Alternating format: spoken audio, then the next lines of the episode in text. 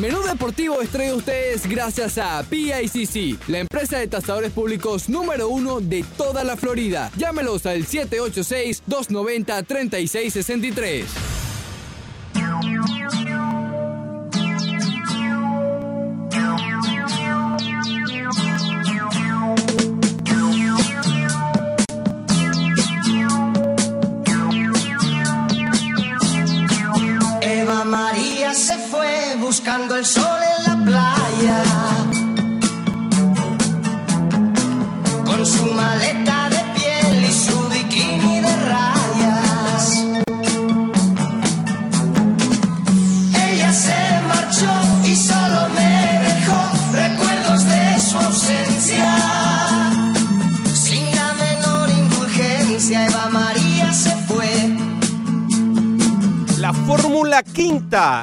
María.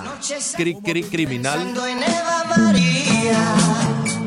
Este tipo de canciones españolas eh, de verano que son así simpáticas, agradables, de música ligera, sin, sin, con letras sencillas, o para disfrutar del verano. 11.02 de la mañana, así empieza.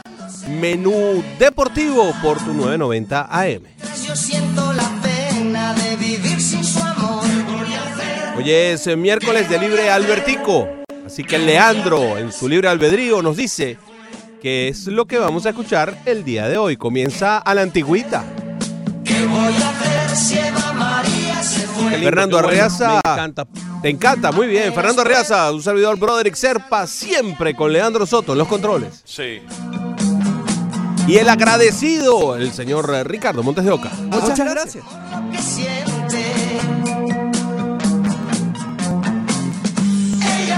Listos y dispuestos para comenzar nuestro viaje alrededor de la mejor actividad del ser humano, el deporte. Hoy vamos a tener mucho que hablar con respecto a lo que suena en Europa. Sigue la novela del señor Neymar, mi querido Fernando. Se acerca al Madrid, se aleja del Barcelona. Dicen que la Juventus por ahí viene por dentro rematando. Vienen todos los caballos, estamos entrando en la recta final. ¿Con quién se queda Neymar? Fernando? Oye, qué fastidio esto ¿De de, verdad? Neymar, vale. Qué Estoy fastidio. con Leandro, estoy con, con- con esta saturación de esta cosa de Neymar, que, que se ha convertido en un personaje, eh, no sé, Fastidioso. eh, impertinente, no quiere... Sí, muy necio. Bueno, que amargo. Vamos a ver en qué termina esta, esta novela. Al parecer ya rechazó el PSG una oferta de casi 200 millones de euros. No sé qué más querían. Bueno, quería, quieren que les devuelva lo que pagaron ellos. O sea, no, va bueno, lo querían se va ya. otra- se lo va otra vez al Barcelona por menos de lo que, lo que ellos te pagaron. No, y además No. po- po- po- posdatado, porque te iban a dar un cheque para después. Ahorita- uh, No era ahorita que le iban a dar el dinero. No sé si, si Neymar está devaluado por las lesiones, si vale menos de lo que valía cuando, cuando el Barça se lo cedió, cuando el Barça lo vendió al, al PSG por un antojo también impertinente de Neymar en aquel momento. Eh, eh, bueno, ahí está la historia para, para darle seguimiento, pero de verdad se, se pone fastidioso. Eh, Genera centimetraje, pero genera centimetraje producto de una situación que no se resuelve y que se sabe tiene punto de partida una un capricho y un deseo del jugador de salir a donde decidió ir, porque él decidió ir al PSG, ahora no quiere estar más allí. Entonces, eh, uno le genera como cierta resistencia el que sea complacido, yo no sé. Eh, es un poco el sentimiento humano de- de- del caprichoso que hace su voluntad y el muchacho malcriado que hace su voluntad y uno no quiere que haga su voluntad. Eh, obviamente tiene un gran talento de por medio, si no, no, si no, no procediera así, si no fuera el talento que es, que tiene 27 años y que todavía su fútbol tiene grandes luces y muchos años buenos por delante, y se apoya en ese talento para proceder de esta manera. Vamos a ver en qué termina esta, esta novela rosa. Sí, ahí el caso es que hay mucho dinero de promedio y esto no es nada más un asunto de malcriadez. Estamos hablando de pérdidas dinerarias que pueden ser importantes. Y el equipo De la del París. de Neymar. Exacto, que eh, eh, eh, los demás no tienen por qué aguantarse perder dinero porque Neymar sea un malcriado. Y se puede meter en problemas legales incluso, porque no está puesto para el equipo y eso es realmente una complicación. Por otro lado, y hablando de los fichajes en Europa, interesante, bueno, que podría ir Neymar también a la Juventus. Eh, la liga italiana ha reforzado con unos nombres, si bien no en el cenit de su nivel futbolístico, son unos nombres importantes. Cuando hablábamos ayer del Niño Maravilla, eh, de Sánchez llegando al equipo mm, del Inter de Milán y también uh, el, el Chucky Lozano también. El al- Chucky. Al, al Napoli. al Napoli y también ahora el francés, que siempre se me olvida, Fran Riveri, llegando a la Fiorentina. Oye, ¿qué van a hacer con tantos delanteros el Napoli? El Napoli, ¿no? Ah, Bueno, nos necesitan, ¿no? Sí, los delanteros. Va a jugar en los- Europa. Los, los delanteros son como los abridores en el béisbol, nunca sobran. Sí, y no, y va a jugar en Europa, ellos van a jugar a Europa y van a tener que, que jugar la Copa Italiana, o sea, necesitan Bueno. también esa profundidad que... Riverí es más un jugador eh, volante. Pero Riveri va para la Fiore. Va, Ah, para la Fiore, va, la, va la Fiorentina, Fiorentina, sí, sí, sí. correcto. Va la Fiorentina, en donde siempre han tenido una, un jugador insignia importante, desde Giancarlo Antonioni, no sé si te acordarás de él, Sí, pero no. después tuvieron a, a Batistuta y lo convirtieron, los convierten en, en el gran ídolo de la ciudad de Florencia, ¿no? Y es, es algo muy bonito, porque además ah, hacen, hacen esa idolatría. Yo no sé si Fran Riveri, llegando a la edad que tiene, vaya a lograr hacer esto, pero es interesante, ¿no? Ver cómo la liga italiana se está comenzando a llenar nuevamente de nombres. Qué bueno, porque esto podría realzar nuevamente el interés en la liga italiana, que ya nos ha generado algo de interés desde que contrataron a Cristiano Ronaldo, ¿no? Yo creo que la liga se hace, las ligas ganan su importancia por los nombres, y la liga española tuvo ese dominio más basado en Messi Cristiano en cualquier otra cosa, ¿no? Que pudiéramos nombrar dentro de lo que pasa en la liga española. Sí, la liga italiana, pues tratando de, añadir entonces figuras de lustre que le den, que le devuelvan un poco el, protagonismo en Europa, que el protagonismo perdido de haber sido la, la primera liga o estar en el tope junto a la española, pues hoy día puede decirse que, que pasó a ser la, la tercera, sobre todo después de aquel escándalo que llevó a la Juventus a segunda división, aquella situación de corrupción y de acomodar partidos, todo aquello tan, tan feo, tan oscuro que pues se presentó y que le hizo mucho daño a la imagen del, del fútbol italiano, como mucho daño le está haciendo a, a Octavio Dotel y a Luis Castillo, aunque Luis, Luis Castillo se desmarcó y escribió en su Instagram que, oye, que, qué pobre país tenemos, que tienen que ensuciar a alguien que, que hizo millones y que no tiene por qué meterse en esto del narcotráfico, más o menos algo así, dijo Luis Castillo, que tiene un caso distinto al de Octavio Dotel. Octavio Dotel sí llegó esposado y eh, ya arrestado. Eh, Castillo está siendo incurso en el tema y No, está en Dominicana. no está en Dominicana y nos lo va a aclarar eh, todo eso Enrique Rojas, el dinámico periodista dominicano de ESPN. A eso de las 11 y 20, vamos a 11 y 25, vamos a tener a Enrique Rojas aquí en el menú para hablar ampliamente sobre ese, sobre ese caso de vinculación de jugadores de grandes ligas con tráfico de drogas. Yo estuve viendo la nota del Listín Diario, que es el periódico número uno de, de la República Dominicana, eh, y realmente la cantidad de personas que fueron incursas dentro de esta acusación es increíble. Yo leí más de 25 nombres, además de los de los dos peloteros. Leí más de 25 nombres de personas que podían estar incursas dentro de este, dentro de esta maraña, ¿no? De eh, drogas y lavado de dinero, porque están las dos cosas allí mezcladas en el camino. Y vaya que esto asusta, ¿no? Mucho más cuando ayer nos decía Antonio Puestán que además de estos nombres podían haber alrededor de una decena más de nombres de peloteros o de gente relacionada con el béisbol que podrían estar siendo nombrados después. Sí, todo esto encabezado por este capo de la droga, César Emilio Peralta, alias César el Abusador. Vaya, así de abusador será este, este narcotraficante. Sí, señor. Hablando del abusador, le dieron un bolazo ayer al abusador. Sí, este es un abusador en términos positivos, Sí. no tiene nada que ver con estas cosas malas y turbias. Un pelotazo comenzando el juego, el primer picheo de Eliezer Hernández.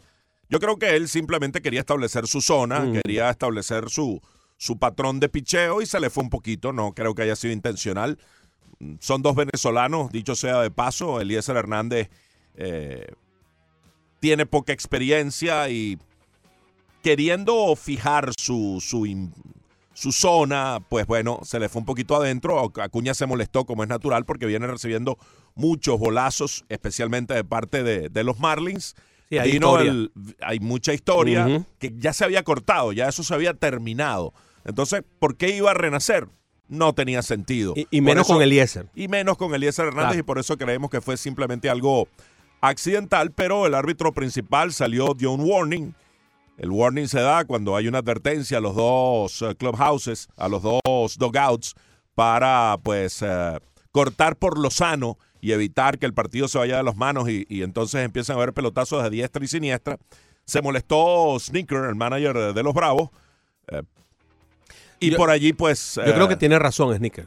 Sí, Primer, primer picheo, dan un bolazo. Acuña sale hacia el pitcher, da un paso hacia el pitcher, pero después se contiene el mismo. Él no necesitó Sí. de que incluso cuando llega el umpire a ponerse por delante de él, atravesarse en el medio, que es lo que hace la mayoría de los umpires, se atraviesa en el medio entre el pitcher y el bateador. Ya Acuña había bajado el bate, ya estaba Sí. caminando hacia primera, ya fue el momento, oye, me dolió, ¿qué te pasa? Voy hacia ti, pero después hay- inmediatamente se recogió. pues. Claro, ahí hay un intercambio de miradas donde tú detectas ahí la lectura. Eh, mirada retadora, sí, te, te, te, te la tiré a propósito, no. Intercambio de miradas entre dos muchachos que son compatriotas y baja el tono. Lo que pasa es que cuando hay un warning, tienes que hacérselo a los dos dogouts. No puedes hacérselo uno solo.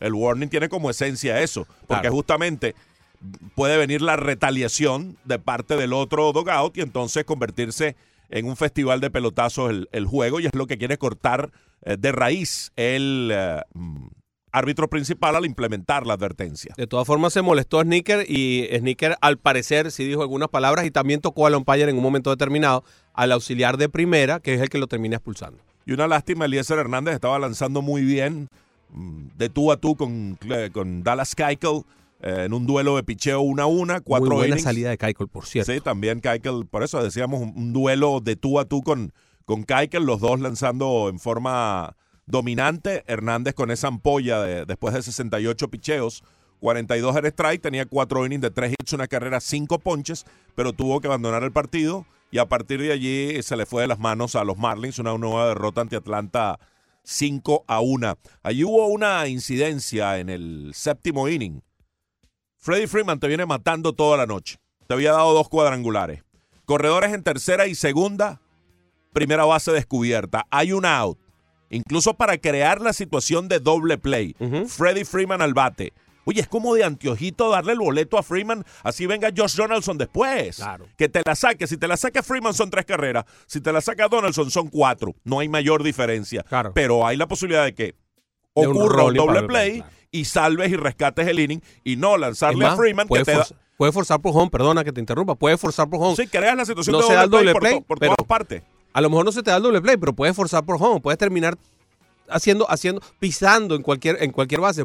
Ah, Se te facilitan las labores. Le das a la defensiva la posibilidad de, de- de iniciar la jugada del doble play por, por la goma también o por todas partes. Pero entonces Freeman, que te viene matando, te da el hit que pone el juego ya fuera del alcance. Eh, cinco carreras por una. Freeman remolcó cuatro de las cinco carreras de Atlanta, que le ganó por décima tercera vez en 17 juegos a los Marlins en esta campaña. De 4-3 con 3 anotadas y 4 empujadas para Freddy Freeman el día de ayer, que puso su, su eh, porcentaje de bateo en 307 con 399 de envasado, 576 de slugging para el poderoso bateador, tercer bate el día de ayer de los Bravos de Atlanta. Ayer, por cierto, otra vez, y Díaz se metió un par de errores. Lleva cinco en un ratico. Demasiados. Demasiados. Yo muy creo que está muy presionado, ¿eh? Yo creo que está muy presionado. Porque además no está bateando. Mm, pero para nada. Está teniendo los mismos problemas y parece un clon de lo que está haciendo Louis Brinson, que está bateando 177 y Sandía 173. Y mm, está, yo creo que está haciendo bastante daño y San con esto, ¿no? Yo creo que ha llegado el momento de hablar con él, darle quizá una dosis de banco para que coja, coja mínimo, ¿no? Y vuelva a retomar. Porque él venía con muy buen paso en ligas menores, haciendo las cosas rematadamente bien A. eh, a lo mejor hace falta, ¿no? Que lo sienten un ratito para que tome el, el nivel nuevamente. Sí, tal vez un día, un par de días, a ver, para bajarle la presión. Eh, el muchacho tuvo un año en que deslumbró en Triple A, llegó y dio honrón en su primer partido en las grandes ligas, todo parecía ir bien, pero está fallando recurrentemente a la defensiva y en momentos en los cuales le está haciendo daño al equipo. De hecho, el último partido en Colorado, un error en el noveno inning propicia que Colorado empate el juego. Si no, los Marlins ganaban en el noveno inning y luego Colorado ganó en extra inning. Que por cierto, en ese partido también había cometido otro previamente, fue otro de, otro de dos, de dos errores, como, como el partido de hoy. Por cierto, eh, Brian Anderson sigue haciendo las cosas bien. Ha venido en franco ascenso desde la segunda, la segunda mitad de la temporada. Lleva batido de 3-3. Ya va por 264 después de haber estado bateando 200 puntos bicicleta bien abajo durante bastante rato en la temporada. Y el que sigue haciendo las cosas bien es Clayton Kershaw. Ayer uh, removió un poco la historia de los Dodgers de Los Ángeles. Esa historia de nombres sagrados, de nombres eh, de élite, en el caso de Sandy Koufax. Y en torno a eso gira nuestra encuesta de hoy para someterla a la consideración de todos ustedes, a ver qué opinan. Triunfante con esa actitud de cada día, aquí está Ricardo Montes de Oca para plantearla. Buenos días, Fernando, Broderick, amigos de la 990, arroba 990 y ESPN Deportes en Twitter. Allí siempre está la encuesta. La pregunta, tras un triunfo de ayer, el 166, desplazando a Sandy Koufax, ¿considera usted que Clayton Kershaw ya puede eh, ser considerado como un futuro miembro para el Salón de la Fama? ¿Sí o no? Arroba 990 ESPN Deportes, vaya bote y le da retweet. ¿Cuál es tu opinión? El brazo izquierdo de Dios, se decían a Sandy Koufax. Eh, yo tengo que votar que sí en lo absolutamente sí. Es decir, yo creo que eh, Kershaw es el mejor lanzador de esta generación. Sí, ok, no, no- que- no te voy a pedir más nada. Sí, absolutamente. ¿Cómo es que fue que dices? Absolutamente sí. Sí y solo sí, como diría un profesor mío de matemática por ahí. Sí y solo sí. Clayton Kershaw al Salón de la Fama. Sí, bueno, eso, eso yo no, no me voy a meter con eso ahí. Eh, vamos a escuchar la voz de el señor, ya le iba a decir Fernando otra vez, de Leandro Soto. ¿Cómo Todo está? bien. ¿qué ¿Cómo tal? te va, hermano? Muy buenos días, excelente, me espectacular, diría yo. ¿Todo bien? ¿Todo Bien, tranquilo? bien, bajo El fin de semana todavía nada, No, no, no hay previsiones. no hay previsiones. Parece ok. que va a haber 50% de probabilidades de lluvia. según Alfredo Finales. Según Alfredo Finales. Ya tú sabes cómo es Ya, eso. ya está. Muy buenos días, Fernando Arreaza. ¿Cómo está usted? Buen día, Leandro, ¿cómo te va? Eso lo dirás a todos. Excelente. Ah, pero bueno. sí. Ah, buenos no, días, sí. no, bueno, verdad, buenos no, días le digo a todos. Ah, claro, bueno. ¿cómo no? Claro, eh, Buenos días. Sí, sería una Eh, falta de decencia de mi Es parte. verdad, si no es lo verdad. Una falta de indecencia. 2.422 ponches, acercándose a las 200 eh, eh, juegos ganados en las grandes ligas y una efectividad de 2.41 en lo que va de carrera en 340 juegos para Clayton Kershaw. Sé que Fernando Reza ya tenía estos datos, pero me adelanté. Eh, creo que sí, sí, ya está en camino al Hall de la Fama y más cuando yo creo que Pero en los- camino no. La pregunta es Hoy ya. por hoy. Hoy. No, no lanza más. Yo, yo diría que sí, yo diría que sí, porque está muy cerca de esas 200 juegos ganados. Y di- diríamos que eh, los 200 son los antiguos 300. Ujú. Eh, yo creo que definitivamente hoy por hoy está en el Salón de la Fama. Sí, partiendo de, de ese reglamento del Salón de la Fama de haber lanzado al menos 10 años en las grandes ligas, ya él cumplió esos 10 años y los cumplió con una excelencia que lo hace un merecedor del Salón de la Fama. Lo de ayer es un hito, desplazar a Sandy Koufax. Es un hito, pero no es lo que lo hace Salón de la Fama. Simplemente demuestra cuán grande fue Koufax y cuán grande está siendo Kershaw. Y de aquí en adelante, si él trabaja cinco, cuatro, seis campañas más en este nivel, simplemente se va a poner entre los grandes de toda la historia. O sea, va, va a encumbrarse como uno de los grandes lanzadores de todos los tiempos. De esta era, como bien dijeron Ricardo y, y Leandro, sí, probablemente es el mejor eh, en estos últimos 10 años, en esta última década y un poco más, con esa efectividad de 2.41 y con el whip de por vida que apenas supera 1, 1.004. Eso es algo extraordinario ya para 2.500 innings o 2.200 y tantos innings de trayectoria.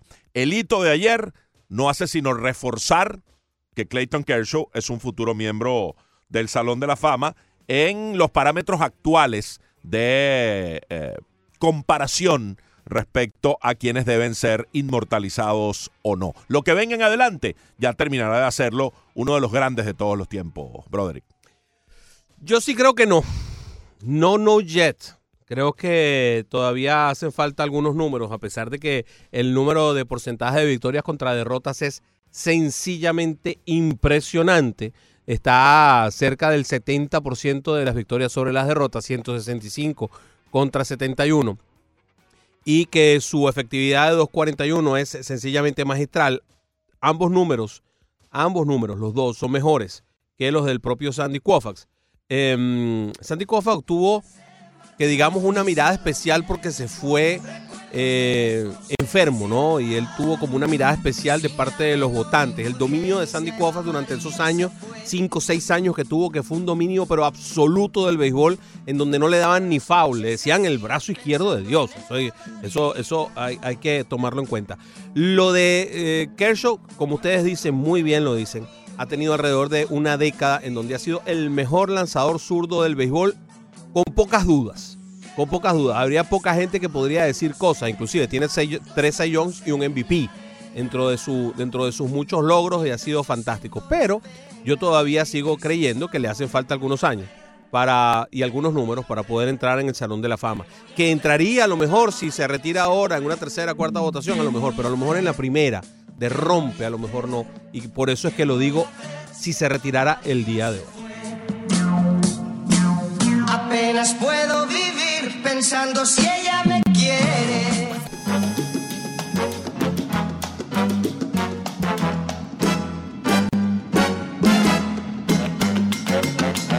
Bien, mis amigos, estamos de vuelta aquí en Menú Deportivo y tenemos a nuestro colega Enrique Rojas en línea para que nos hable un poco acerca de este caso, Fernando, que ha estado eh, dando, dando vuelta por las noticias eh, tanto de deporte como de sucesos desde el día de ayer. Sí, Enrique Rojas de ESPN, incisivo y dinámico periodista dominicano, puso la firma en, en la nota que aparece en ESPN Digital en la página web en español.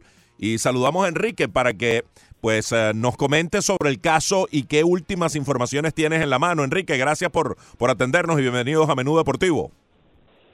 Saludos muchachos, un placer estar con ustedes. Elementos nuevos, bueno, la investigación sigue. Hoy el, director de la Dirección Nacional de Control de Drogas de República Dominicana, que es más o menos el organismo similar a la DEA de Estados Unidos, dijo que se atrapó a otro de las personas sindicadas ayer en esta red de narcotráfico, Baltasar Mesa, eh, aparentemente, y no se ha confirmado, es el hermano del ex lanzador José Mesa, pero las autoridades van a tratar de establecer si hay alguna diferencia entre este y el hermano del, L- del ex lanzador. Fue atrapado en el día de hoy. Hoy habló el abogado de Octavio Dotel, quien está apresado, sometido a la justicia como parte de los allanamientos que se hicieron ayer, y dijo que su cliente es inocente, que va a demostrarlo, bla, bla, bla, bla. Son 48 horas que hay antes de que la justicia establezca responsabilidades eh, oficialmente para nosotros saber exactamente de qué se acusa a Octavio Dotel en el entramado de lo que llamaron las autoridades de República Dominicana y Estados Unidos el mayor cartel de droga de la historia de República Dominicana. No todas las personas que pertenecen a una empresa, sea criminal o legal, desarrollan las mismas actividades, por lo tanto también en casos eh, judiciales, no siempre todas las personas están acusadas de las mismas cosas. Solamente se mencionaron a Castillo y Dotel como parte del, del entramado de este cartel sin detallar exactamente de qué se le acusa, aunque el Procurador General de la República Dominicana, Jean Alain Rodríguez, insinuó del- por la forma en que leyó el comunicado de que la, la parte que se le acusa a ellos podría ser de ser testaferros. Eso lo desmintió Luis Castillo, eh, primero con un mensaje colgado en las redes sociales ayer inmediatamente y también en una nota que aparece hoy en el periódico Listín Diario. Sin embargo, debemos recordar que cuando la Procuraduría General de la República, la Policía Dominicana, el Departamento del Tesoro de Estados Unidos, el Departamento de Justicia de Estados Unidos, el FBI de Estados Unidos, la DEA de Estados Unidos, de manera conjunta hicieron esta operación, lo que anunciaron ayer era que había detenidos y otros que se estaban buscando. Por lo tanto, aunque Castillo ayer no estaba apresado al momento de hacer esa rueda de prensa, estaba claro que tenía una orden de detención en su contra. O sea que lo más lógico aquí en este caso es que Castillo, sin importar si está involucrado o no, lo que debe hacer es presentarse ante la justicia con sus abogados y aclarar el asunto, porque si no podría ser considerado un fugitivo. Eh, eh, Luis Y no, Castillo. y no estamos hablando de que sea culpable, estamos hablando Claro. Claro. de que esto fue una rueda de prensa conjunta. Simultáneamente, la Procuraduría de República Dominicana anunciaba eso en televisión nacional. El Departamento del Tesoro de los Estados Unidos emitió un comunicado con un lenguaje muy parecido, aunque ahí no dan detalles de todos los involucrados, sino que el Departamento del Tesoro se limitó a mencionar a los cabecillas y decir que había múltiples personas apresadas y en proceso de apresar. No estamos hablando de un juego, ni estamos hablando de un caso aislado de una isla caribeña o algo por el estilo. Repito, operación conjunta Mm. De las autoridades de República Dominicana y de Estados Unidos. Em, Enrique, ¿cómo estás? Buenos días. Em, Luis Castillo no está en República Dominicana, según leímos en el listín, él tenía que regresar al país o había dicho que iba a regresar al país precisamente para aclarar su situación. Luis Castillo vive en Miami. O sea, Luis Castillo hace muchísimo tiempo, desde que jugaba con los Marlins, que decidió establecer residencia en Miami, aunque siempre ha tenido sus nexos con República Dominicana y con San Pedro de Macorís, de donde es oriundo. Independientemente de donde se encontrara, repito, es una operación conjunta de Estados Unidos de América. Si tú te encuentras en Estados Unidos de América o en República Dominicana, no tiene que viajar a ninguno de los dos países. Simplemente tiene que instruir a tu abogado a que contacte a las autoridades de cualquiera de los dos países, porque repito, esta es una organización que tiene orden de apresamiento en los dos países. Claro. Es una operación conjunta. La mayoría de personas que fueron involucradas y que fueron mencionadas en ese expediente o tienen visa, o tienen residencia, o tienen doble nacionalidad lo que facilita que no necesariamente tú tengas que hacer un viaje de Los Ángeles, California, a San Pedro de Macorís para presentarte. ¿Entienden el punto? Tú puedes hacerlo en cualquier organismo, pero yo no sé de eso. Si a Enrique Rojas está tranquilamente viendo un juego de pequeñas ligas y lo llaman y le dicen, ponte tal vaina, y yo lo pongo, y están diciendo que Enrique Rojas es parte de una poderosa banda, la más poderosa, la más grande de la historia de República Dominicana, que había traficado cientos de, de kilos. Yo llamo a un abogado inmediatamente, Claro. antes de pensar en redes sociales. Eso soy yo. Yo no sé lo que haría otro. Yo te estoy diciendo lo que yo hago. Yo llamo a un abogado, le digo, yo no sé de qué están hablando. Yo no tengo nada que ver con eso. Pero no puedo dejar que me tumben la puerta. Claro, claro. Porque están diciendo que soy de una banda y que me andan buscando. Yo tengo que evitar que a mí me hagan un allanamiento o Y- que me consideren en, en estado prófugo, ¿verdad, muchachos? Claro, claro. Además lo están vinculando a ambos sin precisar el rol, que, pero están vinculados en tráfico de drogas eh, con un personaje tan siniestro que es prófugo de la justicia, que es eh, probablemente entre los más buscados, este personaje es César Emilio Peralta, César el abusador. O sea, no es poca cosa, es sumamente grave esto, Enrique. Claro, y además, toda persona se presume inocente hasta que se demuestre lo contrario, pero la única forma que tú tienes de probar tu inocencia, de aclarar las cosas, es ante las autoridades. Ese es el escenario. Porque el procurador de República Dominicana y la nota del Departamento del Tesoro dice que esta fue una operación de muchos meses armando un expediente para tratar de que esté tan blindado que cuando hicieran esta rueda de prensa y mencionaran a los involucrados, no, no hubieran muchos cabos sueltos para que fuera un caso fuerte. Por lo tanto, esto debe tomarse en serio, no solamente para Luis, a Dotel lo apresaron inmediatamente, pero repito, no necesariamente porque a ti te acusen, tú eres culpable Claro, claro. Puede haber una confusión, puede haber eh, elementos que jueguen a tu favor e incluso pueden, ah, pu- pueden haberte robado la identidad por yo decir algo, por decir algo. O sea, vamos a mantener la presunción de inocencia. Ahora, este no es un asunto para resolverlo en mensajes de redes sociales. Esto es un asunto grave y muy importante, pero además es un asunto grave y muy importante de las autoridades de los dos países. No es como que a ti te están acusando en Valencia y en Miami a ti te da tres pistos porque ¿qué tú vas a buscar en Valencia? Yo no vuelvo para allá más nunca en mi vida, dirás tú. No, no, no. Esto fue una operación anunciada por los dos países. O sea, tiene que haber una orden de apresamiento en ambos países. Y el señor es que se están diciendo que con lo que estaría en la afiliación es precisamente también uno que sonó mucho con el caso de, de David Ortiz. Así que bueno, estamos hablando de... Bueno, pero sonó, sí, pero, pero espérate, sonó, pero como suenan muchísimas cosas en los países latinos, 50 embutes, 25 especulaciones, 80 mentiras, eh, una amalgama, tú pierdes eh, exactamente el punto donde comienza la verdad y la especulación, porque aunque sonó, cuando se dieron las versiones, ese nombre nunca sonó. Ojo, Sí. ese nombre corrió en rumores, no en la investigación oficial, como es que yo te mencione dos o tres nombres que no mencionaron ayer, eso sería parte también de otra especulación.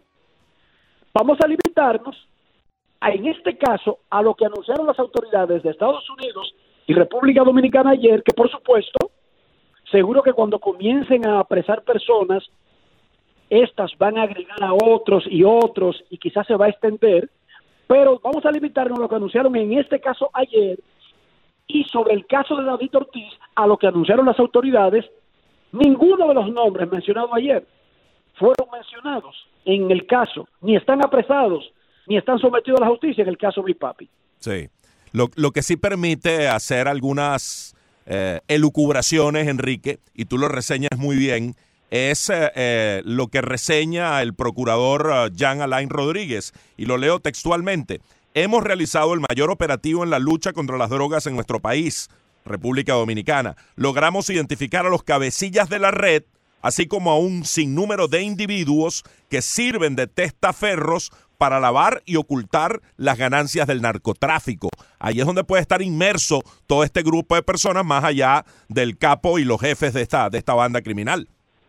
Eso es lo que pasa con esas industrias de- de- del crimen. La gente a veces cree que un cartel, por ejemplo, que trafique drogas o personas o armas o diamantes o petróleo o bolívares o vergatario, teléfono, lo que sea, la gente piensa que son un grupo de cinco personas que tienen eh, la cara tapada con un antifaz, ¿verdad? y que todos hacen lo mismo. No, estas son empresas. Una empresa, un cartel del narcotráfico tiene contables, personas que nunca han visto la droga en vivo, personas que no saben ni siquiera a veces qué es lo que comercializa exactamente el cartel. Tienen abogados, tienen buffet de abogados, pero no abogados picapleitos, eh, formados, eh, con, con vela, a la, estudiando sin luz, sin agua. No, no, no. Los mejores abogados de sus países, siempre. Y estos abogados le dan servicio a esas personas por un intercambio comercial su dinero, pero no necesariamente están involucrados en el tráfico de drogas. Hay otros tipos de personas dentro de la empresa, incluyendo el lavado, señores, porque uno de los grandes problemas que tienen las empresas del crimen organizado es que aunque generan mucho dinero, a veces no pueden meterlo en el sistema con la velocidad con que lo generan. Necesitan asombrosamente mecanismos para poder meter en el sistema bancario de los países donde operan o de otros países como Estados Unidos o en Europa ese dinero. Y ahí, en la parte de convertir el dinero ilegal en legal, es que se arrastra a mucha gente que incluso a veces ni siquiera está consciente exactamente de lo que está haciendo. Sí. Que no sé si es el caso, no sé, estoy diciendo que este sea el caso de, los, de las personas involucradas actualmente, pero lo que estoy diciendo es que un cartel de narcotráfico generalmente arropa y afecta a cientos de negocios que en realidad ni siquiera en un momento saben exactamente que lo que están haciendo es ayudando a convertir dinero ilegal en legal, que es lo que se llama lavado de activos, blanqueo de bienes. Exactamente, todo esto es una, una trama realmente complicada y eh, dar con todos esos detalles es lo que justamente está persiguiendo en su investigación conjunta, en este operativo conjunto entre República Dominicana y los Estados Unidos. Antes de despedirte, Enrique, agradeciéndote enormemente el contacto y haber eh, profundizado en el tema, cambio solo para que nos dejes, porque te voy a tocar una tecla eh, que sé que te gusta, y es que nuestra encuesta de hoy gira en torno a Clayton Kershaw, y la encuesta que colocamos hoy en el programa es la siguiente. Tras su triunfo de ayer, el 166, desplazando a Sandy Koufax, ¿considera usted que Clayton Kershaw ya se puede considerar como futuro miembro del Salón de la Fama? ¿Sí o no? ¿Qué votaría Enrique Rojas? Ya para despedir y agradeciéndote. Clayton Kershaw es Salón de la Fama desde que cumplió el tiempo reglamentario en Grandes Ligas, 10 años. Hace dos años que Clayton Kershaw tiene un boleto comprado en su casa, un traje hecho y un discurso ensayado, hermano.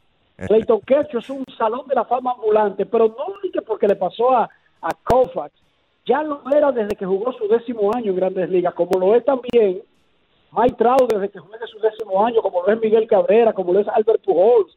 Antes de salir de San Luis, ya Pujols era Salón de la Fama. Miguel Cabrera lo es desde que cumplió el décimo año. Esas son cosas que irrever, irreversibles. Claro que sí, Clayton Kershaw es un miembro del Salón de la Fama, que todavía está jugando y tiene que esperar retirarse, y cinco años, sí, pero eso es lo único que le falta en el proceso, Fernando. Bueno, muchísimas gracias, Enrique, por compartir este rato con nosotros y bueno, tendremos más comunicación contigo más adelante. Un gusto conversar contigo, Enriquito. Cuídense, cuídense, muchachos. Un abrazo. Enrique Rojas, hablándonos de toda esta trama que se descubrió el día de ayer, por cierto, arrestaron, acaba de salir en el listín diario digital a Baltasar Menas, quien es considerado otro cabecilla de la red de César el Abusador, lo arrestaron en San Francisco, California. ¿Este es Baltasar Menas o Mesa? Mena, Baltasar Ah, Mena. Este es el que dicen que es hermano de, de José Mesa. Dice, no, bueno, no sé. Dice, fue arrestado Baltasar Mena, uno de los cinco cabecillas de la red del narcotraficante Ah. César Emilio Pelarta, también conocido como César el Abusador, en San Francisco de Macorís. A lo mejor coincide nada más el primer nombre. Respecto al que se ha mencionado, es hermano, lo, lo decía Enrique, nos lo dijo ayer. ah, Es posible Sí. que haya, que haya un, un, un error, un misspelling con uno de los dos, ¿no?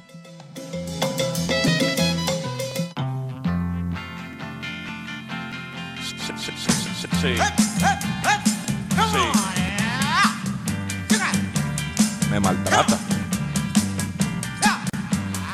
Cualquier cosa me pasa la factura. Mi limón, mi limonero, entero me gusta más. Bien, estamos de vuelta en Menú Deportivo por tu 990 AM. Eh, ¿Sabes qué? En más notas relativas, porque el listín diario no lo está haciendo en deportes. Todo lo que tiene que ver con esto de- del, del entramado este no lo está poniendo en deportes, sino que lo tiene más bien en su primera página, ¿no? En la página eh, principal. Y dice que uno de los involucrados en esta red, de narcotráfico es un aspirante a senador por el PRM, eh, Partido Revolucionario Moderno. O sea que hay gente de diverso ámbito Claro, es de que toda República Dominicana. este es un caso de sucesos con peloteros o con jugadores deportistas vinculados. Pero es un caso de narcotráfico que tiene que ser reseñado en páginas distintas al, al deporte, porque no es propiamente un, una situación deportiva la que está aquí ocurriendo, sino que hay ex peloteros vinculados con este escándalo de narcotráfico. Este señor eh, se llama Buanerge Sánchez Nolasco y además él es hermano de un diputado actual, que, que es diputado en este momento en República Dominicana, Ronald Sánchez Nolasco. Así que imagínate cómo todo esto, eh, bueno, que va a tener que ser probado, vaya, tiene, tiene unas ramificaciones profundas, ¿no? Muy, muy En difer- En profundas. diferentes partes de la sociedad eh, dominicana. La verdad es que no puede ser más infeliz la declaración de Luis Castillo en su Instagram. La verdad que mi país ya no sirve, Dios mío. Sí. Oye, eh, que, ¿cómo va? O sea, ¿cómo va a empezar diciendo que su país no sirve? O sea, él le echa la culpa al país porque lo han vinculado en el caso. Simplemente demuestra tu inocencia. ¿Ustedes creen que yo, después de hacer millones de dólares en el béisbol, me voy a ensuciar las manos con droga? Si hubiera puesto eso nada más, bueno, eh, válido. Pero comenzar atacando a su país de origen, el país que lo vio nacer, el país que probablemente le dio todo, donde se formó como pelotero para luego tener éxito en las grandes ligas y sí, hacer todos esos millones que hizo y que probablemente no justifiquen para nada el, el ensuciarse las manos con, con droga. no, no tiene ningún sentido, más bien desdice de él mismo comenzar atacando al, al país eh, en el cual nació. Sí, porque cuando atacas al país no, no nada más atacas las instituciones, sino que estás atacando a las personas también. Este, al decir que un país no sirve, estás atacando a los ciudadanos, porque los ciudadanos son los que forman parte del país, pues, son los que hacen el país. Pues bueno, mira, sí, tú, tienes razón. Yo creo que incluso a mí me parece un, un, eh, una osadía de parte de Luis Castillo escribir cualquier cosa cuando está siendo imputado de algo, ¿no? Yo ahí me uno, Enrique. Yo hubiera buscado a un abogado y lo primero que hago es mantener absoluto silencio. Esto no es un tema para ventilarlo en redes, en Pero Instagram. absoluto silencio. Hasta que el abogado no me diga, di tal cosa, yo no abro la boca, pero ni para decir la O. Esa es la desvirtuación de las redes. Lo que pasa es que hoy día se aprueban presupuestos de parte de presidentes de la República por, por redes. Informan, aprobé el presupuesto para tal cosa. Bueno, entonces todo el mundo siente que en redes puede defenderse de una acusación tan grave como esta. Y, puede- y eso puede ser utilizado en su contra. Cualquier cosa que tú digas puede ser utilizado Claro. en tu contra en este caso, ¿no? Porque tú podrías estar dando alguna pista, alguna noción, cualquier cosa. O sea, yo no, yo no, no sé, no sé hasta qué punto uno, vaya, bueno, whatever. En todo caso, una de las cosas que me extraña, y volviendo a lo que estaba diciendo Enrique Rojas de todo este caso, es que si este es un caso binacional que incluye a las más importantes agencias de investigación norteamericanas para este tipo de, de acontecimientos o de casos, eh, que se impute a Luis Castillo y no, se pre- y no se a Luis Castillo que está aquí en los Estados Unidos y que es parte de la investigación. Eh, me parece bastante extraño. No me parece que tenga tanto, que sea tan racional que tú lo imputes, salga en todas partes y que no lo aprecies. Entonces, habría que, que, toma- que ver, ¿no? Hasta dónde, qué, qué es lo que hay con respecto a él, porque no se trató de la misma forma que Octavio Hotel. Sí, porque si apresaron a Dotel estando en Dominicana y está interviniendo la DEA, el FBI, Exacto. pues bueno, a Castillo lo pueden buscar aquí en Miami, en cualquier sitio, llegarle una visitica de la DEA o del FBI, señor, véngase con nosotros y ponerle las esposas como se las pusieron a... Ahora mm, da la impresión de que es la parcela dominicana y en el, y en el entorno entramado dominicano donde procede ir a arrestar de una vez a los incursos en el caso. Porque si no, como tú dices, y, y- y leyendo tu, tu, tu argumento, deberían ir y apresar aquí en los Estados Unidos, en Miami, donde esté a Luis Castillo también. Además, al mismo momento, ¿no? Porque Y lo pone sobre aviso, además. Y volviendo a esa frase, muy trillada, pero muy válida, y muy válida en este caso, eh, con la presunción de inocencia. Por supuesto. Nadie es culpable hasta que se demuestre lo contrario. Ojalá salgan bien librados este par de personajes que entre los dos generaron casi 100 millones de dólares en sus respectivas carreras de grandes ligas. ¿no? Y que tiene más o menos la misma edad, pero uno tiene 43 y otro tiene 42. Están bastante cercanos en, en la edad física que tienen ambos, así que son, son bastante contemporáneos. Eh, en todo caso, pues ah, eh, veremos qué es lo que sucede en los próximos días, porque además, eh, y utilizando lo que nos dijo ayer eh, pues San, pues se supone que hay más personas involucradas que tienen que ver con el mundo del deporte. Vamos a ver qué es lo que sucede. Ojalá que no hayan más y que el mundo del deporte mantenga su distancia con respecto a este tipo de cosas que suceden eh, dentro de, como dicen, ¿no? La- las noticias que no nos corresponden, que son las noticias de sucesos. Sí. Vamos entonces a, Clayton Kershaw. Le revisamos la encuesta otra vez para que nos diga Ricardo cómo va y comentamos un poquitico sobre ese hito de ayer de haber desplazado a nada más y nada menos que Sandy Koufax. Arroba 990 ESPN Deportes tras su, su triunfo de ayer, 166, desplazando a Sandy Koufax. ¿Considera usted que Clayton Kershaw ya se puede considerar como un miembro del Salón de la Fama hoy por hoy? Es decir, si hoy la carrera termina, ¿es un miembro del Salón de la Fama Clayton Kershaw? ¿Sí o no? 70% dice que sí, 30% dice que no. Me sorprende la cantidad de no, realmente. ¿Por qué? Yo dije que no. ¿De por qué dijiste que no? ¿Por qué no? Porque todavía le faltan números. Miguel Martínez está en esa línea de Broderick, dice con 166 triunfos y pone signos de interrogación. No creo, no hoy. A la larga es casi seguro.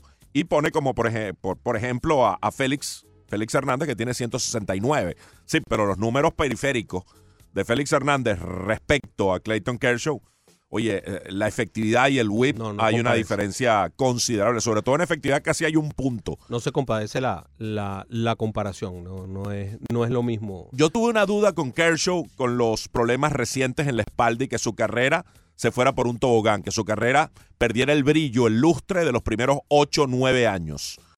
Porque ese problema en la espalda y las lesiones recurrentes que lo afectaron en los años precedentes, pues podían hacerle perder la efectividad y convertirse en un pitcher del montón y completar varios años más ensuciando lo que había hecho antes y entonces que su efectividad se inflara, que sus números generales se inflaran y desmejoraran al punto de dejarlo de considerar salón de la fama. Yo estoy de acuerdo con Enrique en que con 10 años, si un pelotero ya tiene lo suficiente, pues puede ser salón de la fama. Pero si cumple 10 años de brillantez, Y después, pero los siguientes 4, 5, 6 son demasiado malos, oye, hay que replantear las cosas. sobre todo en un pitcher. Porque fíjate que el bateador no tiene un- una, una medida negativa que lo dañe, pero el pitcher sí. El pitcher tiene las derrotas. Entonces se daña el porcentaje de, de victorias junto con las derrotas. Entonces tienes, tienes esa medida negativa que visualmente es muy fea, porque ahorita mismo te luce muchísimo un pitcher como Clayton Kershaw porque apenas tiene 71 derrotas en 12 años en las mayores. Eso, eso te habla muy bien de que es un pitcher rematadamente dominante. Pero si él termina su carrera, ponle tú con 200, pero con 180 derrotas, entonces estaríamos hablando de otras cosas. Entonces, eh, eh, es lo que, lo que te digo, un bateador no tiene esa medida negativa, un bateador empieza a bajar números, pero no tiene esa medida negativa tan visible como es la derrota, que es tan, tan, tan marcada y tan evidente, ¿no? Una sola vez en su carrera ha tenido dobles dígitos en derrota, que fue 10 reveses en su primera campaña completa en las grandes ligas allá en 2010. En lo que ya se nos olvidó ya. cuando tuvo 13 y 10. A partir de allí vino esta etapa entre 2011 y 2017 de absoluta brillantez. Ya en 2017 se lesionó y el año previo tuvo un problema, pero en esos años todavía compitió por el premio Sayón. Los últimos dos años eh, sí han sido problemáticos, pero en este pareciera que se, se ha reinventado y ya sin la potencia de antes, sin lanzar 95, 96, sino con 91, 92, pero dependiendo de su curva y de su slider, está teniendo el mismo éxito, porque tiene 13 y 2 con 263 de efectividad. fantástico, O sea, fantástico. está en los niveles más o menos habituales de Kershaw a lo largo de, de su carrera. Miremos el caso de Albert Pujols para buscar a otro dominicano que sí es, como decía Enrique Rojas, Salón de la Fama desde que salió de San Luis, Sí. con 11 años, de los mejores 11 años en la historia de cualquier jugador. En Anaheim no ha replicado ese éxito, no ha tenido los mismos averajes, ha seguido siendo productivo con varias campañas de, de 100 impulsadas, pero su promedio de envasado, su averaje de bateo, han decaído considerablemente. El punto ahora mismo es 300, exactamente el averaje de por vida de, lo va a perder en de momento. Pujols, que va a caer de 300 cuando él se fue de San Luis con ¿qué? 320, 320 y pico. sí, sí, sí. Bueno, pero en ese caso, aún con una merma, oye, acumuló honrones, acumuló impulsadas y se metió en lugares absolutamente privilegiados en la historia del juego. Es que lo que pasa es que cuando tú ves un bateador, tú ves ese montón de acumulados, tú los evalúas. En cambio, el pitcher, el único acumulado que realmente uno ve, que uno va a apreciar es los innings y los ponches. Ese es el acumulado. El resto son victorias y derrotas, que hay una negativa. En cambio, los bateadores, tú vas a ver los cuadrangulares, vas a ver las empujadas, vas a ver las anotadas. En el caso de Pujol, vas a ver y con mucho ojo los dobletes, porque conectó una gran cantidad de dobletes, ha conectado una inmensa cantidad de dobletes en su carrera. O sea, hay una cantidad de acumulados que van progresando, que te hacen olvidar en un momento determinado los porcentajes, los promedios, o te hacen evaluar menos los promedios. El problema de un pitcher es que un pitcher tiene derrotas. Y es una medida que es demasiado evidente, porque cuando tú vas a ver las victorias, al lado están las derrotas. Exactamente al lado están las derrotas. Entonces, cuando son muchas, pues te llama muchísimo la atención. A diferencia de lo que puede ser negativo en los bateadores, que tienes que como que buscarlo un poquito más. Y tienes que ir un poquito más a las entrañas para conseguir cosas negativas. En el caso de este que nos incumbe, que es hacer una especie de comparación entre, la, entre Sandy Koufax y, y, em, este Clayton Kershaw, para poder determinar por qué Sandy Koufax entró con 12 años y más o menos los mismos números que tiene Clayton Kershaw. Eh, una de las cosas fundamentales es que Koufax se tuvo que retirar porque, por una enfermedad. Sí, pero, por artritis en su codo. Exacto, tuvo una artritis en su codo. Se retiró a los 30 años de edad, por lo cual hacía pensar que iba a tener unos cuantos años más de brillantez.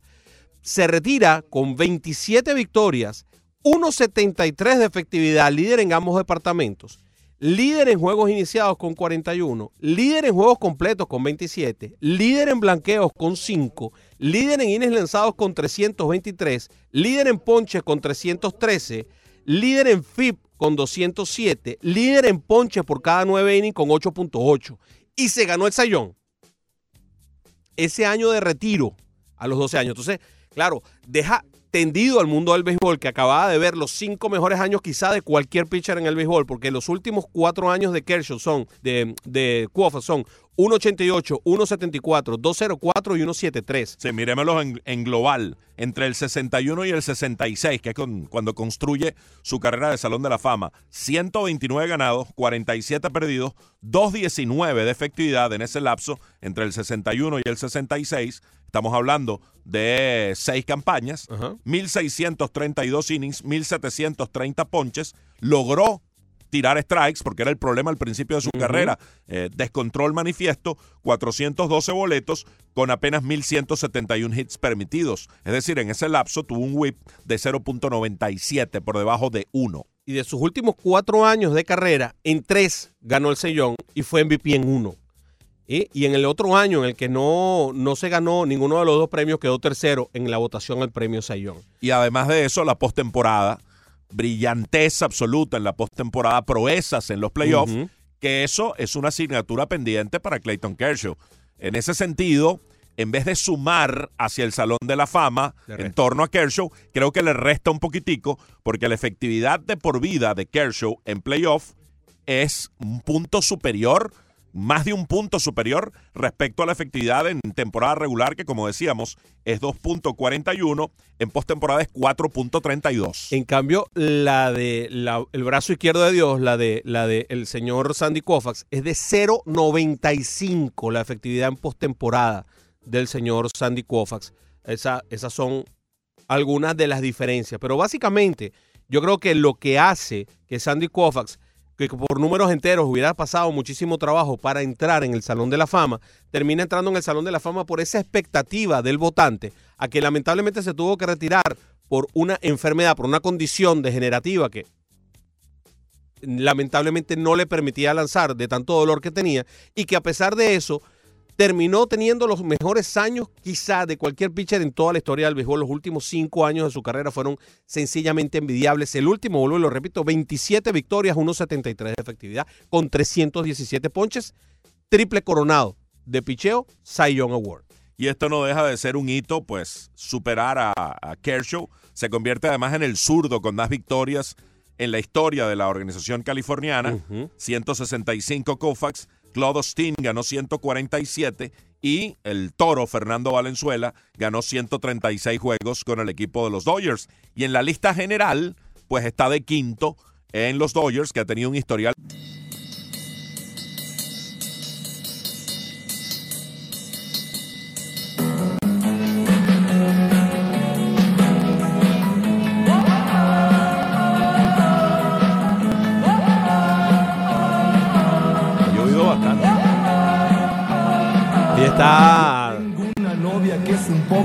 Viendo hacia atrás el señor Leandro Soto en su día de libre albertico, el que escoge lo que le da la gana escuchar y hoy está escuchando, está poniendo a los hooligans, Ah, puso también a la Fórmula Quinta. Stephen.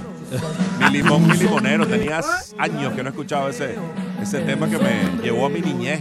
Leandro no había nacido cuando todos estos temas eh, pues nacieron.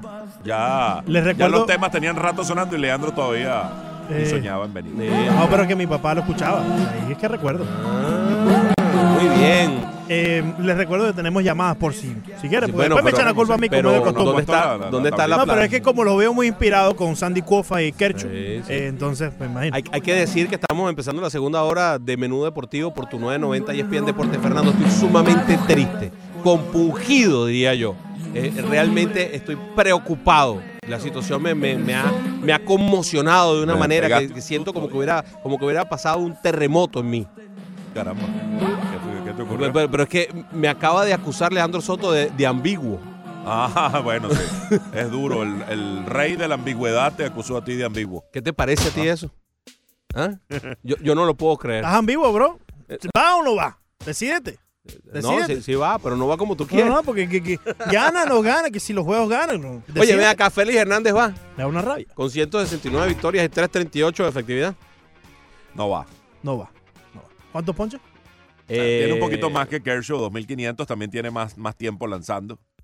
El 15 años. sí. La relación ponches, ponches, los promedios sobre todo, los averajes de, de Félix, algunos han desmejorado significativamente, por estos últimos 3, 4 años tan negativos. Por cierto, va a reaparecer este fin de semana El Félix sábado. Hernández. El sábado lanza. Este tramo final de la temporada va a ser muy importante para el derecho venezolano para, ver para tratar de demostrar a ver si le queda algo en el tanque, porque él va a ser agente libre al terminar este año, se termina el gran contrato que firmó con Seattle, salvo que ejerzan una extraña eh, extensión o un- un, Una opción. una opción de un millón de dólares, que es muy baja, que es muy baja, pareciera una apuesta que debería ejercer el equipo de los marineros, dado el costo tan pequeño que supone. Esa fue una especie de protección que pusieron en el contrato de Félix cuando él lo firmó originalmente. El examen, al parecer, arrojó una pequeña duda en torno a los ligamentos. Y entonces eh, no había la necesidad de operar, pero había el temor que pronto iba a romperse algún ligamento y la necesidad de la Tommy John. Entonces, el- el- para, no, para que no se cayera el contrato, ponme una opción bajita al final y dejamos las cosas como están. Más o menos esos fueron los conceptos Sí. implementados por los agentes de Félix para preservar lo que era aquella negociación previa al clásico mundial que impidió que Félix, al firmar aquel contrato, actuara con Venezuela en el, creo que fue el segundo clásico mundial de béisbol. Vamos a hacer, vam- vamos a, a- decir exactamente lo que dice Baseball Reference con respecto a esta opción. El club puede ejercer la opción del 2020, que es como dices tú bien, un millón de dólares, si Hernández pasa más de 130 días consecutivos en la lista de lesionados con un, eh, una cirugía del codo derecho o algún otro procedimiento para reparar el codo derecho. O sea, creo que como eso no ha pasado, ellos no pueden ejercer la opción. Porque diera la impresión, según lo que dice Baseball Está sujeta a eso de manera... diera, diera la impresión. Oye, em, te voy a hacer la pregunta de otra forma, pues. No va a entrar en el Salón de la Fama. ¿Le hacen una estatua a, a Félix Hernández como la que le quieren hacer a, a Edgar Martínez allí en Seattle? En Seattle sí, en Seattle él ha sido, junto a Randy Johnson, los dos mejores lanzadores en la historia de esa franquicia, pero por bastante. Él allí es un ídolo, es un héroe. El King Félix nació allá y toda su carrera la ha desarrollado. Tiene casi todos los récords en todos los departamentos eh, de, de la historia de los marineros de Seattle. Sí, a él, a él le sale número retirado, como Abreu hace poco con los Phillies de Filadelfia, como, como a varios jugadores que el equipo, la, la franquicia como tal, les reconocen eh, su trayectoria dentro de la organización. Pero estatua afuera, sí, así como Edgar Martínez. Tanto como una estatua, sí. Muy Yo creo bien. que sí. 217 millones y medio es lo que ha firmado hasta ahora en contrato Félix Hernández. Eh, esta temporada el lanzador venezolano tiene 1 y 4 con 6.52 de efectividad y ha, vivido horas muy lamentables desde el 2017 en las que las lesiones no lo han estado acompañando con 4.36, 5.55 y 6.52 de efectividad en los años sucesivos que han hecho que su efectividad, que era muy pero que muy buena, haya subido hasta los 3.38. Vamos a recibir a Carlos Mena, que ayer lo dejamos esperando. Carlos, disculpa y gracias por estar de nuevo con nosotros. Muy buenas tardes, buenas tardes, placer saludarle. ¿Qué tal? Igualmente, Hola. saludos. Bueno, sí. Bueno, yo creo que la serie más importante que pudiera darse es Serie Mundial de Yankee Dodgers. Han jugado 11 series mundiales, de las cuales los Yankees han ganado 8 y los Dodgers han ganado 3. En el caso de Félix Hernández, Félix Hernández se une a Jim Bonning, se une a Mark Halley, se une a Mike Borley, se une a, Sandy Koufax como los únicos que han tirado juegos perfectos y juegos no hit no run. Así que no crea que pudiera considerarse, tal vez no en el primer año, pero la actuación de este hombre fue un, un sayón ah, con el número de, de- ¿cómo se llama? De eh, perfecto, fue más de seis innings o menos de tres carreras el año que ganó el sayón. Mm. Por eso es una situación que pudiera darse. El caso de Sandy Koufax, señores, se le olvidó que tiró cuatro no hit no run, un perfecto, 15 ponches en el primer juego de la Serie Mundial de 1963, la famosa serie que los Yankees fueron humillados a dos carreras en cuatro juegos. Eso fue la Serie Mundial grande de Sandy Koufax. Esa marca fue superada posteriormente en el 68 por Gold Gibson, que ponchó a 17. Buenas tardes. Buenas tardes, gracias. Ah, Buen resumen, ese. Carlos Mena, cómo no, siempre nos da un resumen estadístico detallado, interesantísimo. Sí, señor. Tenemos también a Giovanni en línea. ¿Cómo estás, Giovanni? Bienvenido. Buenos días a los cuatro, ¿cómo están? ¿Cómo estás? Saludos. Mira, primero, saludo. Primero, estoy de acuerdo con Fernando en lo de Castillo, una persona que jugador que ganó tantos millones de pesos, que si es verdad, como está, como verdad, no está comprobado, que esté metido en eso. Vaya, sería una cosa descabellada. Otra cosa, lo de los Marlins, yo creo que Jeter, para mi opinión, ha hecho un trabajo pésimo y con va en camino de 100, ya tienen creo que 79 perdidos. Sí. O sea, Ahí de atrás van a salir con 80 lo menos. Eh, va camino de 100 perdidos y yo de verdad que sí, eh, este año, si no saca Marlin League de manager, ya, es pues cuestión de, moral, eh, va a tener muy poca aceptación para el año que viene. Y sobre sobre eh, Kershaw, yo creo, Fernando y Broderick, que mientras eh, un, un pitcher que es el ace del team, ¿no? Es el ace del team. Y no, no te responde en la Serie Mundial. Es decir, el año pasado los dos juegos lo perdió y el año pasado creo que también. Entonces no te responde en la hora cero, en la hora de la verdad, no te responde. Mira como Von Garner cuando fue de San Francisco a la serie ganó los dos que le pusieron, los dos que jugó, los dos abridores, más después creo que lo pusieron de relevo y ganó, ganó dos juegos y medio de los cuatro. Eh, yo creo que Kershaw debe, debe ser un, el, el performance de él en la Serie Mundial si este año no jugaría. Me luce que, no sé qué opinan ustedes sobre esto que yo he dicho, que, que yo, creo que debe sacar la cara como por jugadores porque es el ace. No Sí. sé, yo voy a oír la, la opinión de ustedes, no sé. ¿no? Y lo decíamos antes, es una asignatura pendiente para Kershaw. Él ha tirado buenos juegos en postemporada, pero no ha tenido buenas postemporadas. Ha lanzado juegos ocasionales en postemporada muy buenos, pero no ha tenido la consistencia que sí le ha caracterizado a lo largo de temporadas regulares. Desglosando sus números en playoff, global, 9 y 10, 4.32 de efectividad. En series eh, de división, 5 y 3 con 3.72. En series por el campeonato, 3 y 5 con 4.61.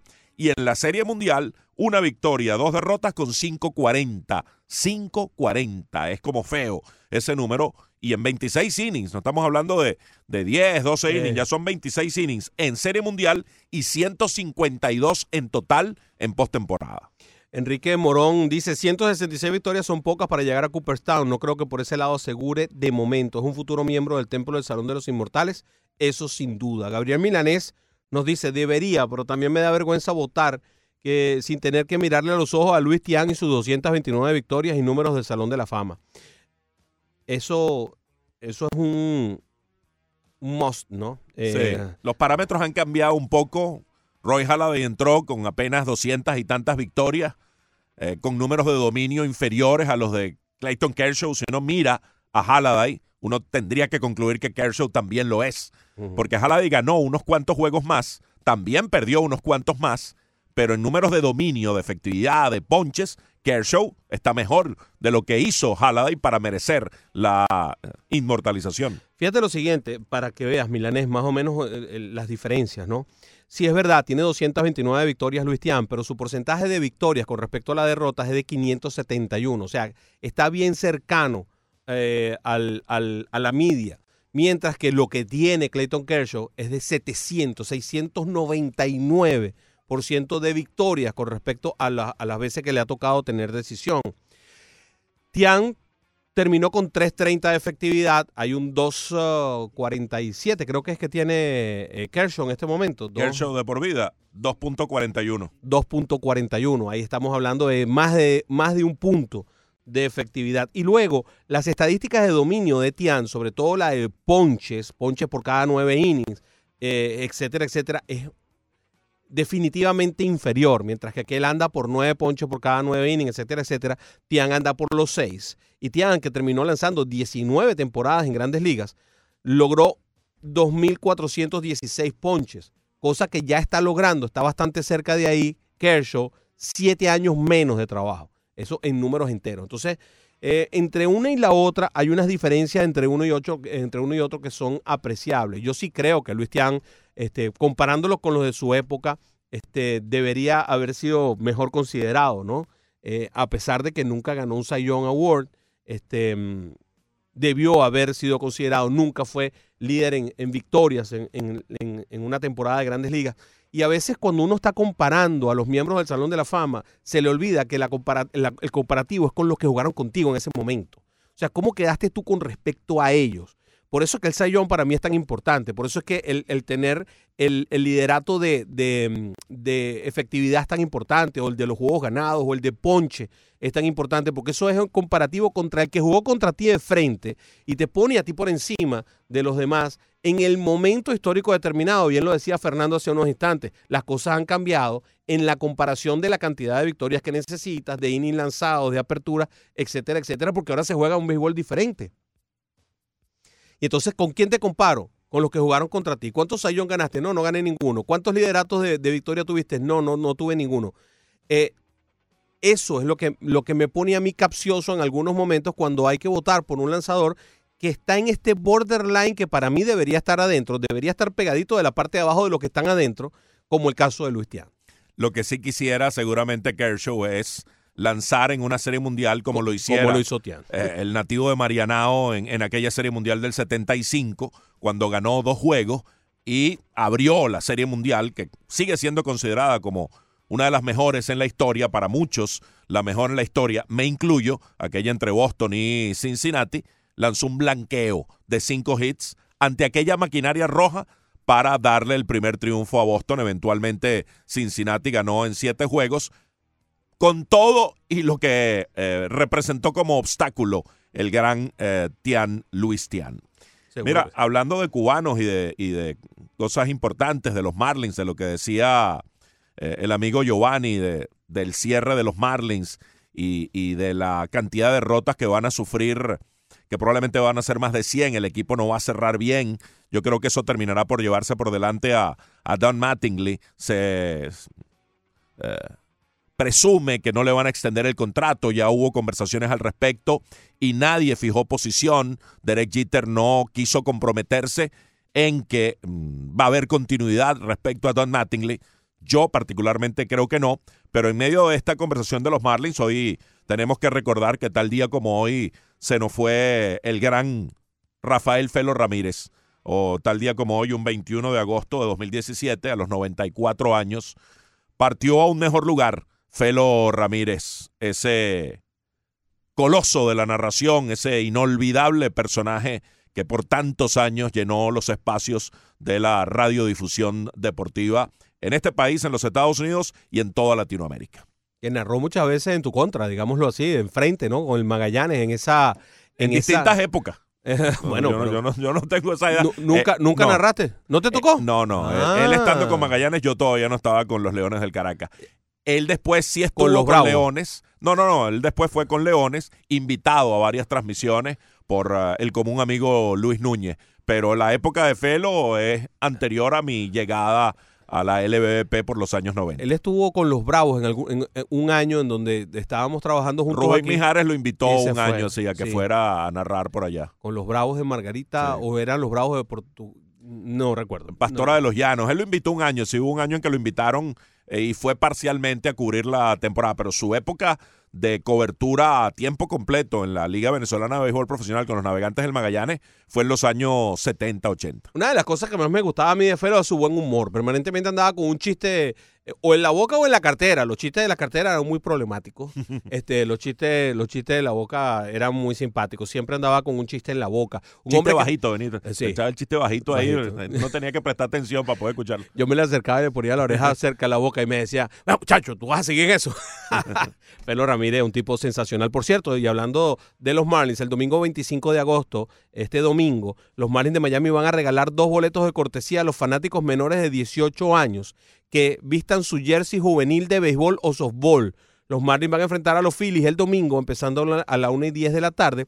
Y los fanáticos pueden recoger sus boletos el propio domingo en la entrada del center field de los Marlins a partir de las 11.30 am. Los grupos que deseen sentarse juntos pues deberán llegar juntos. A los primeros 5.000 fanáticos, además menores de 15 años, le van a dar una manga de brazo eh, para ponérsela en ese uniforme que lleven. Así que bueno, eh, es algo chévere que están haciendo los Marlins de Miami el- el- eh, el- para este domingo.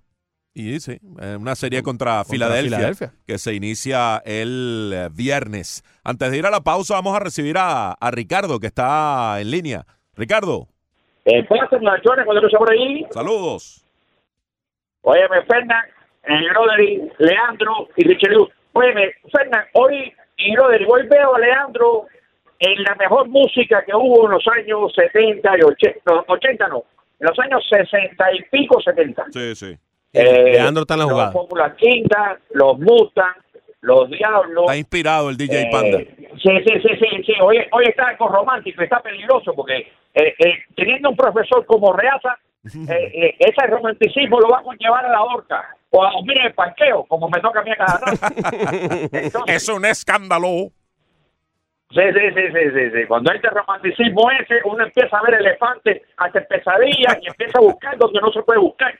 Entonces no le queda más remedio a uno que dormir en el carro en el parqueo. En lo mejor de los casos. Entonces, vamos al tema de hoy. Venga. Mira, eh, Félix Hernández, si hubiese jugado en otra, en otro equipo, vaya, vamos, no tanto, vaya, no como los Dodgers, no los Yankees, es demasiado. Boston, si se quiere, aunque Boston hace 10 años para acá que va, pero un equipo más o menos. Fíjate, el que Manny Manuel de Filadelfia, en cualquier otro equipo que no hubiese sido ese, hoy los números de Félix Hernández fueran violentos en las grandes ligas. Eh, eh, muchos partidos, muchos partidos los perdió, 2 a 1, 3 a 2, eh, tenía que dejarlos empatados, porque no bateaban, no bateaban. Un equipo muerto, siempre, sigue, sigue siendo un equipo malo. Entonces, él hubiese podido tener mucho mejor promedio en, mucho, en- en- en- vaya, pero es como una vaya. No es, no es un tipo de catombe, no es tipo de. La catombe de los Marlins en la catombe de los Marlins ya estamos hablando de, fíjate, hubo, un- un momento que pensamos que iba a superar los 60 juegos y no iba a perder 100, pero ya a esta altura, la catombe la llega al cuello, ya no tiene para dónde coger. Ya el chinito que vino reventado a los cuatro primeros partidos, ya tiene la buena que parece un melón. Los contrarios, tú le preguntas a los contrarios cuando le batean y dicen, no, si es un melón lo que viene para abajo. Así que aquí de todo, como quiera le dan línea. No, estaban hablando otra cosa. Ayer estamos hablando Tenemos que ir al corte, Ricardo. No, no, Dino, dino. muchas cosas. Eh, eh, ayer estamos hablando sobre el bateo que mira ayer mismo abrió con jorrón. Eh, no, hablando del mismo el de Houston hablando, abrió con jorrón Altuve abrió con jorrón. Eh, estamos hablando de Luis Castillo la imagen que ponen en el 51 de Luis Castillo bateando machucando la pelota. Eso se perdió. Eso no existe en la pelota. Sí. esto que bueno no existe. Nada de eso. Un abrazo Nos dice nuestro colega José Francisco Rivera, que siempre está en sintonía, y a- cosa que agradecemos muchísimo. Felo narró con el Pastora de los Llanos en. Acarigua. Y pasear en lancha y conducir un auto a gran velocidad. Si en una fiesta yo la llevo, es un trompo bailando el rock. Hola, les habla el abogado Luis Duque. Escuche Actualidad Inmigratoria acá en ESPN los sábados a las 9. 305-468-3529. 305-468-3529.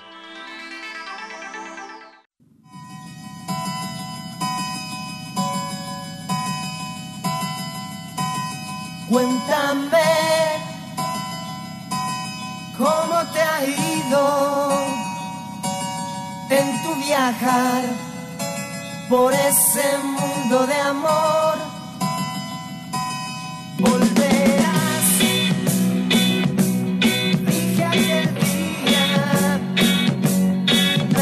Yo no sé cuál canción de Fórmula Quinta es más famosa, si esta que se llama Cuéntame o Eva María. Las dos las puso Leandro.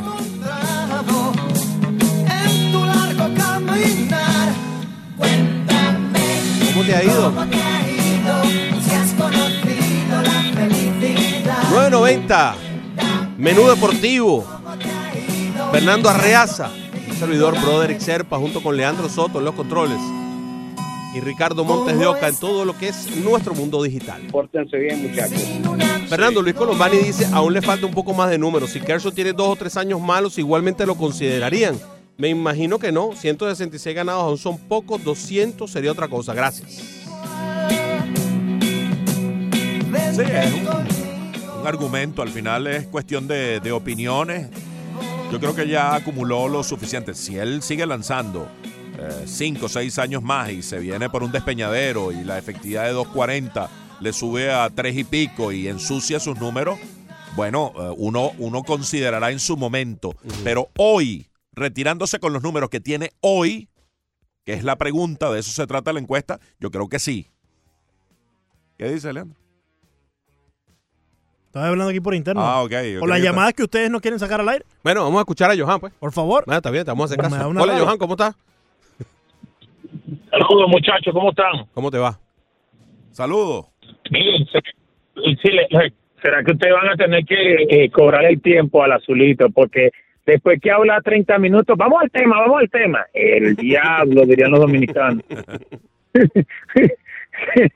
por favor. Ah, por cierto, primero que todo, saludos a las brujas de Ewich. ¿Sabía, no, Fernandito, que existen ahora las brujas de Ewich aquí en, en la 990? Ah, sí, las brujas de Eastwood.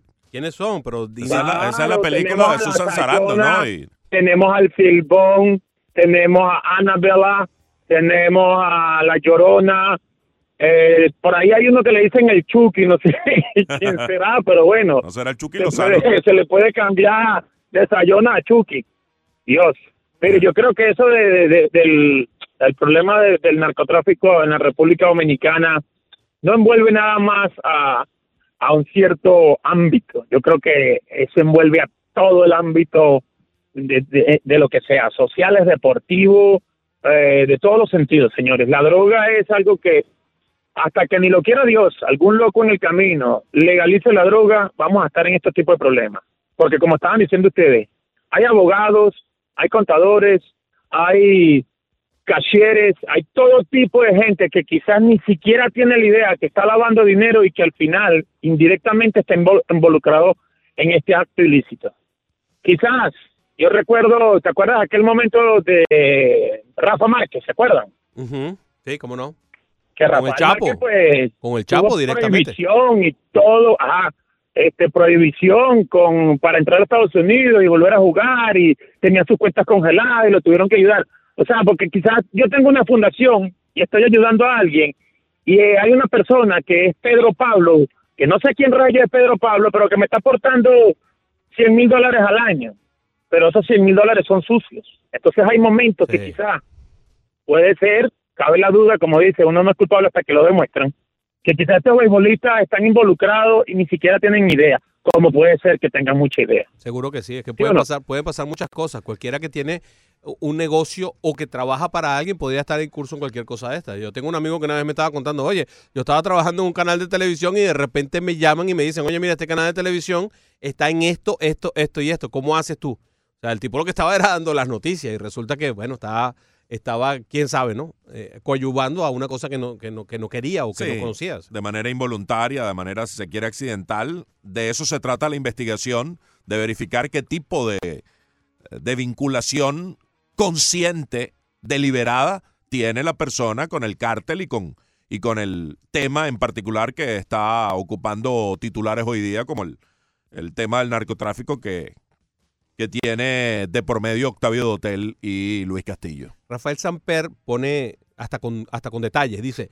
como siempre, ¿no? Siempre está en la jugada, Rafael. En mi opinión, no creo que todavía Clayton Kershaw tenga números para el Salón de la Fama.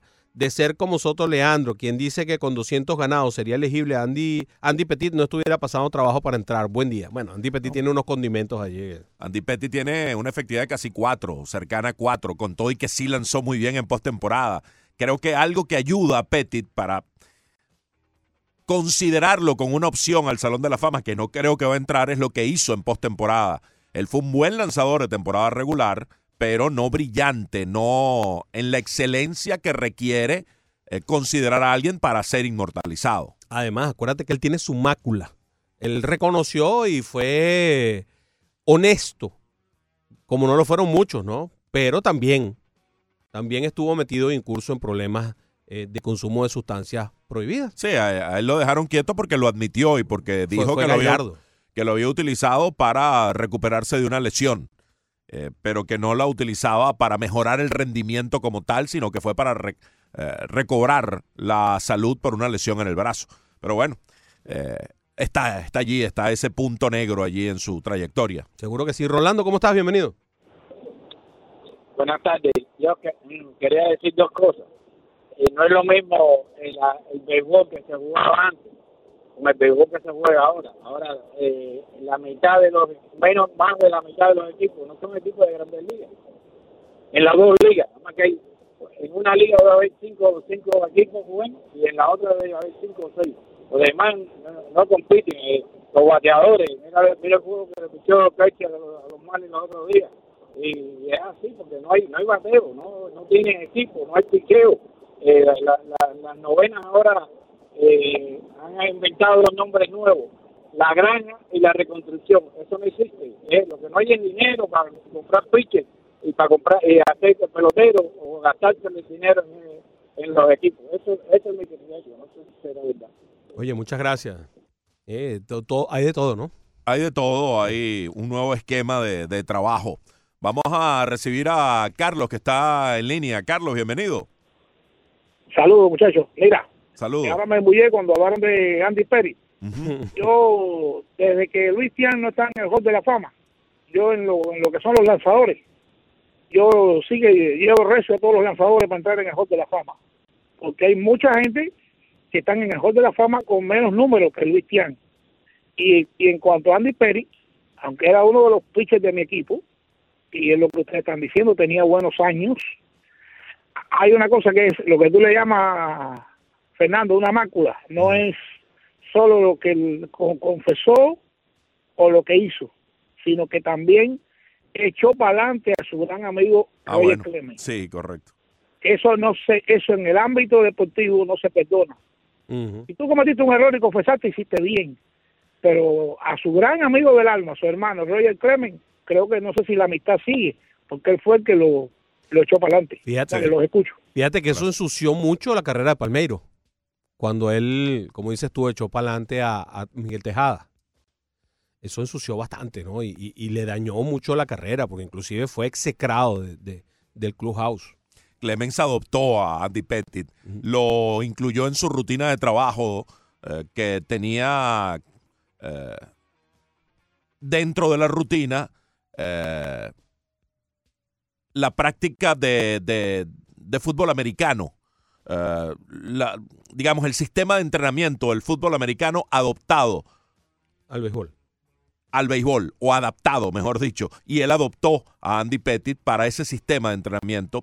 Y Pettit reconoció que una vez que eh, adoptó el sistema de entrenamiento de Roger Clemens, elevó su nivel de rendimiento extraordinariamente. Lo dijo en su momento, porque vinieron varios años buenos para él.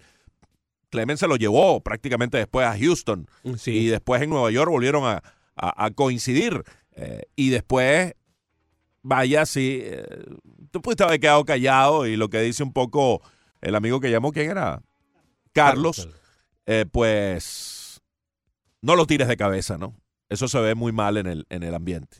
Sí, eh, es verdad. No le pasó, como te digo, Rafael Palmeiro, yo este, estábamos muy cerca de lo que pasaba con los Orioles, porque los Orioles estaban aquí en Fort era el equipo que estaba más cerca dentro de lo que era la primavera, y pudimos, o sea, percibir de primera mano todo lo que estaba pasando, ¿no? En aquel momento, y, y sí lo había, ¿no? Había ese repudio absoluto contra quien vendió a su, a su compañero de equipo.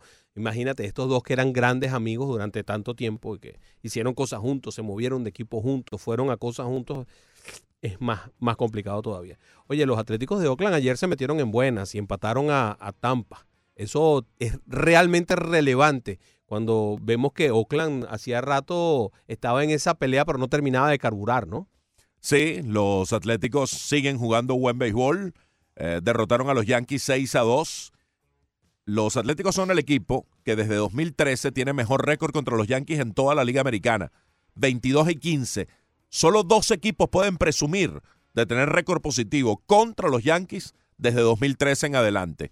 Los Atléticos que tienen 22 y 15 y los Rangers de Texas que tienen 22 y 19.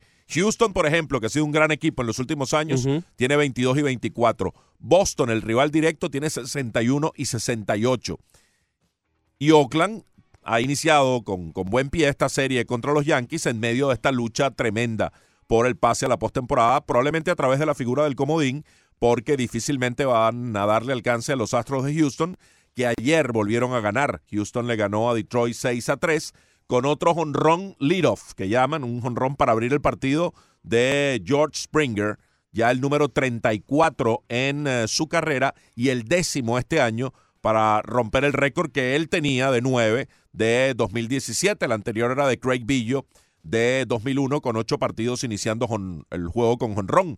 El récord absoluto es de Alfonso Soriano con 13 en la campaña 2003. Springer lleva 10. Cuidado si también cae el récord de Alfonso Soriano. Bueno, imagínate tú, es que Springer es un, es un bárbaro. Em, los mellizos de Minnesota se mantienen en el tope. Nelson Cruz está de regreso, produciendo tres carreras con cuadrangular.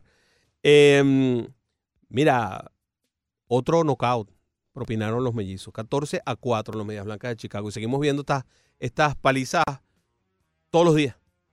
Sí. Todos los días. Un juego que se, en este caso se abrió tarde, ¿no? Porque estuvo más o menos parejo y en el octavo los ah, mellizos hicieron siete para terminar de, de darle la paliza a los Medias Blancas de Chicago 14 a 4. En este juego tú nombras a Nelson Cruz, se convirtió en el cuarto jugador de más edad en la historia que da cuatro extra bases en un mismo partido. Dio su honrón número 33 y además tres dobles para el veterano de 39 años eh, y 51 días. El que lo hizo a más edad fue Ricky Henderson. Hablando de lead of home runs. Sí. Ese es el, el máximo con 81 en la historia. Ricky Henderson tuvo cuatro extra bases a los 40 años y 103 días, jugando para los Mets de Nueva York contra los Marlins de Florida entonces. El segundo es Dave Winfield, jugando para los Angelinos de California. Tenía 39 años y 192 días. Lo hizo en el 91 contra Minnesota. Henderson lo hizo en el 99. Y Bob Thurman, pelotero que llegó tarde a las grandes ligas, llegó ya con avanzada edad. Con Cincinnati lo hizo a los 39 años y 95 días en 1956 contra Milwaukee. Nelson Cruz lo hace a los 39 años y 51 días. Cuatro extra bases en un mismo partido y ya Minnesota lleva 244 cuadrangulares rumbo a los 267 de los Yankees. Tú sabes que Nelson Cruz está a 7 cuadrangulares de los 40 esta temporada. Tiene 33, podría llegar a los 40 y ese mismo día llegar a los 400 honrones en su carrera. Espectacular.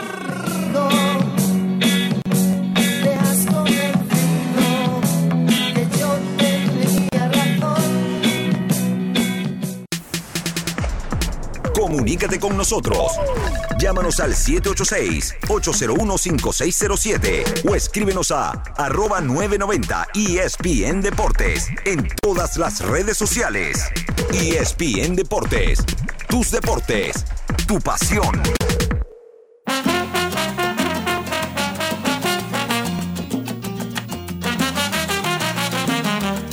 Bien, ese es el trombón de Willy Colón que abre este último segmento de Menú Deportivo por tu 990 ESPN Deportes. Un gusto tener en línea a una de las primeras firmas del equipo del Inter de Miami, Fernando. Este eh, que nos llena de tanta alegría, ¿no? Porque se abren ya las puertas del Inter de Miami y tener a Julián Carranza con nosotros es un verdadero gusto, un joven de 19 años que es eh, de Córdoba, en Argentina, y que mm, en este momento juega para Banfield.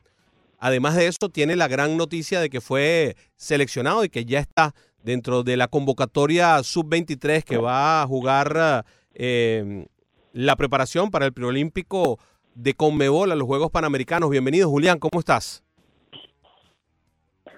¿Qué tal? Buenas tardes, ¿todo bien y ustedes? Bastante bien, muy- muchas gracias por atendernos.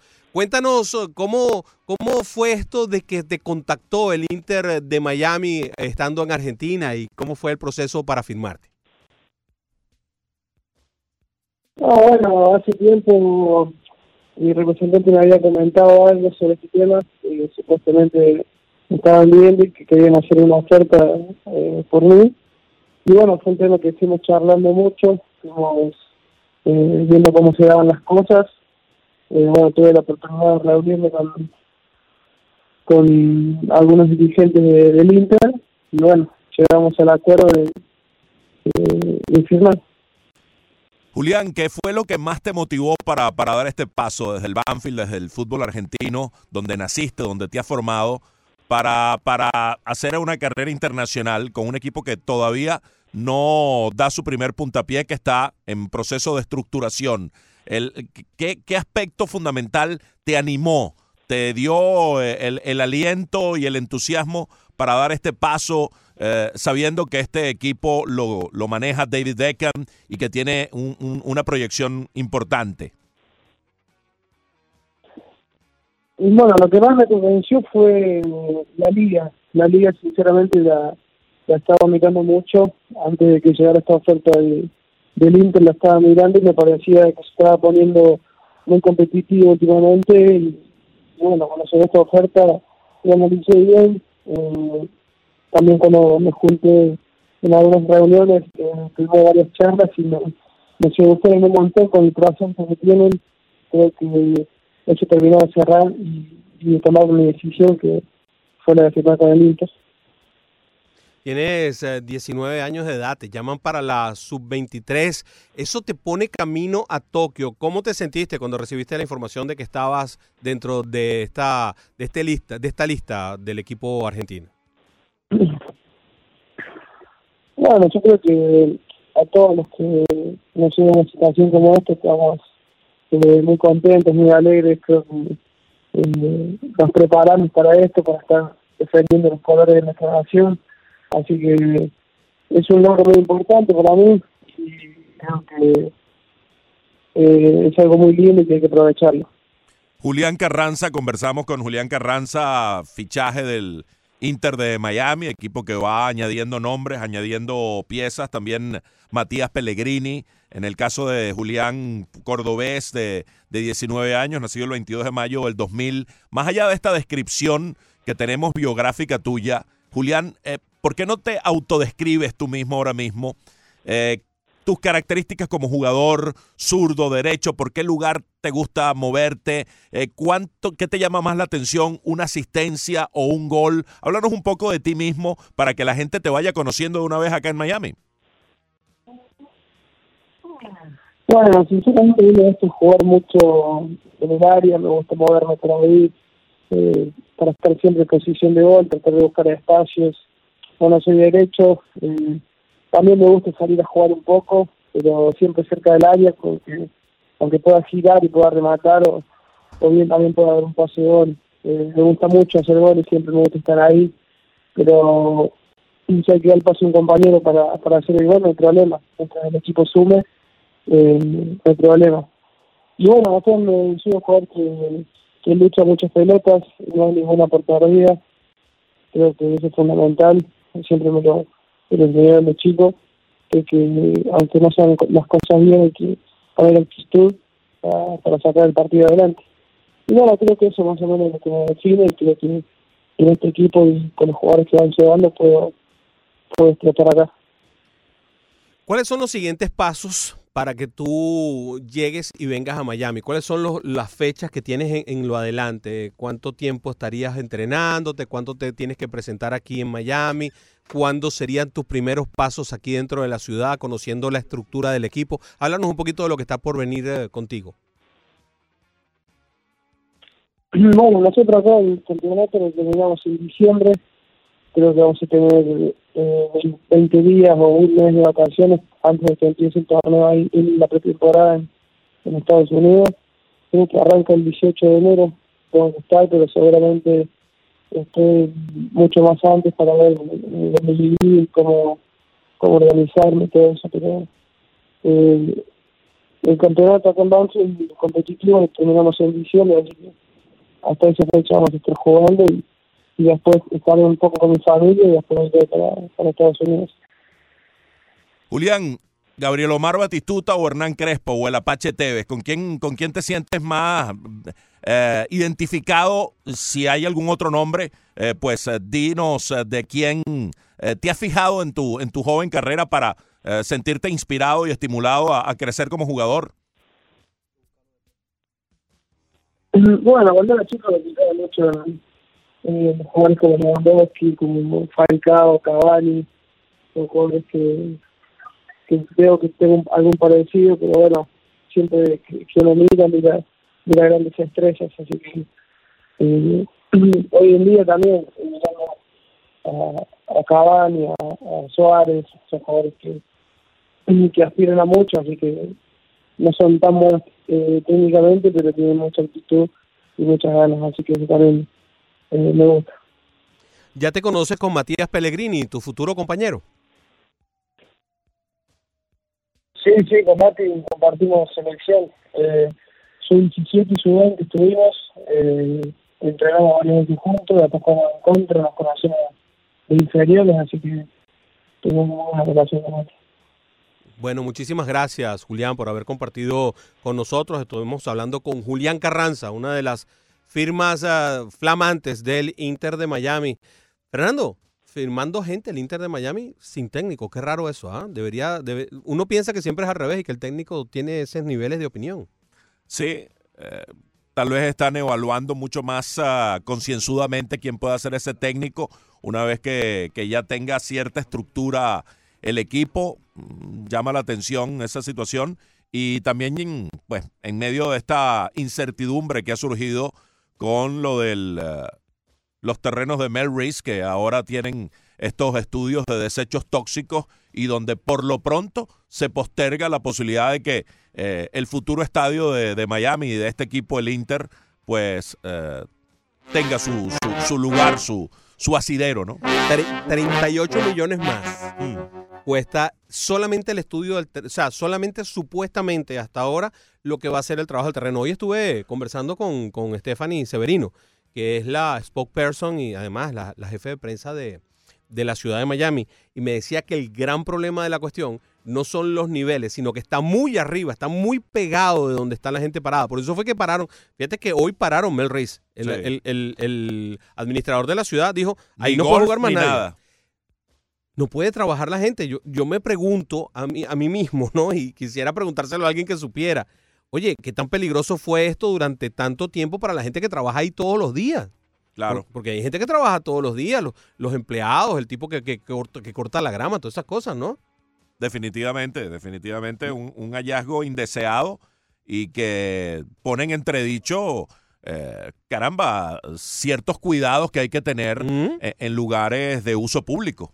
Sí, yo, yo creo que eso es sumamente delicado y sobre todo allí, ¿no? Donde también juegan niños. Hay una cantidad de gente allí que despliega una serie de, de actividades que no solamente son de esparcimiento y que tienen que hacerla todos los días. Bueno, esperemos que esto se, se resuelva rápido y que esta gente, eh, dentro de lo que es su, su modelo de negocio, también sienta que ellos, esos 38 millones de dólares con respecto a lo que es una inversión de lo que piensan hacer, que va por encima cómodamente de los mil millones de dólares, pues esté dentro de lo que pueden manejar y que sigan adelante, porque si se para, se va a parar para el golf, se va a parar para todo el mundo, porque la ciudad no tiene con qué gastarse 50 millones de dólares Claro. para hacer el tratamiento de una cancha de golf. Para la inversión macro es una minucia. Claro. Esto.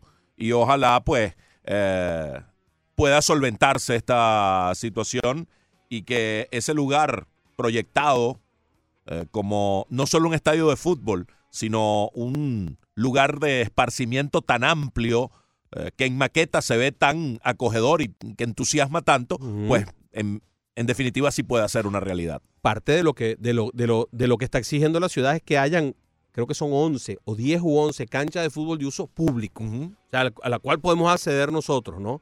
Y esto es importante, esa pequeña reflexión que hice ahorita la hice tan cortica que a lo mejor no tiene no tiene no tuvo la relevancia, pero si no está para hacer el proyecto macro de Beckham, tampoco va a estar para más nada.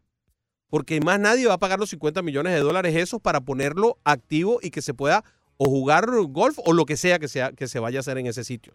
O sea, eso, eso, es, eso es algo relevante que tiene una, que tiene una importancia capital en, en las decisiones que se vayan a tomar de aquí en adelante. Tal vez este contratiempo, conflicto, situación inadvertida surge por algún motivo para que en definitiva se le dé el pro a que el grupo Beckham y el grupo eh, del, del señor Jorge Más definitivamente logre echar a andar el eh, proyecto del estadio de Melrose. ¿Cómo terminó la encuesta, Ricardo? Cuéntanos, por favor. Arroba 990 ESPN Deportes tras su triunfo de ayer, el 166 desplazando a Sandy Koufax. ¿Considera usted que Clayton Kershaw ya se puede considerar como un futuro miembro del Salón de la Fama? 71% dijo que sí, 29% que no. Muy bien. Hoy va Caleb Smith contra Julio Teherán en el segundo juego de la serie entre los Marlins de Miami y los Bravos de Atlanta. 13 a 4 la serie. Afortunadamente solo quedan dos juegos de esta serie en la temporada. Los Marlins no van a ver a los Bravos en septiembre. 13 a 6 va a terminar, Fernando. Ojalá ganen hoy y mañana. Kelly Smith siempre da una buena oportunidad de ganar el zurdo que tiene 8 y 6 con 3.63 de efectividad. Sí, señor, nos vamos, Fernando. Hasta mañana. Diga adiós, Leandro. Hasta luego, Broderick. Es que- Está, no, está muy entretenido viendo muy- los industriales. sí. Está azulito, azulito, No, no, azulito en eh, este están momento. pasando en estos momentos en ESPN un documental acerca de las pequeñas ligas en Cuba y lo estaba escuchando, bastante interesante. Está. Pero adiós, brother, nos tenemos que reencontrar mañana a las 9 en el Rostro Deportivo. No, te lo puedes perder. Estás viendo los industriales. Ricardo debe andar muy feliz, pero no tú, sino el otro. ¿Cómo estás, Quiero Ricky? hacerte una invitación a ti y a toda la audiencia de la 990 y ESPN Deportes. El 6 de septiembre, Colombia contra Brasil en el Hard Rock Stadium. Vaya a ver a Falcao, a James, mira, tal vez a Neymar, a Vinicius que está convocado, a Firmino, todas las estrellas tanto de Brasil como de Colombia en el Hard Rock Stadium 6 de septiembre, ticketmaster.com. Y yo les deseo que tengan una tarde para dar. Grand Slam. Y que el idilio perdure siempre al llegar la noche. Menú Deportivo es a ustedes gracias a PICC, la empresa de tasadores públicos número uno de toda la Florida. Llámelos al 786-290-3663.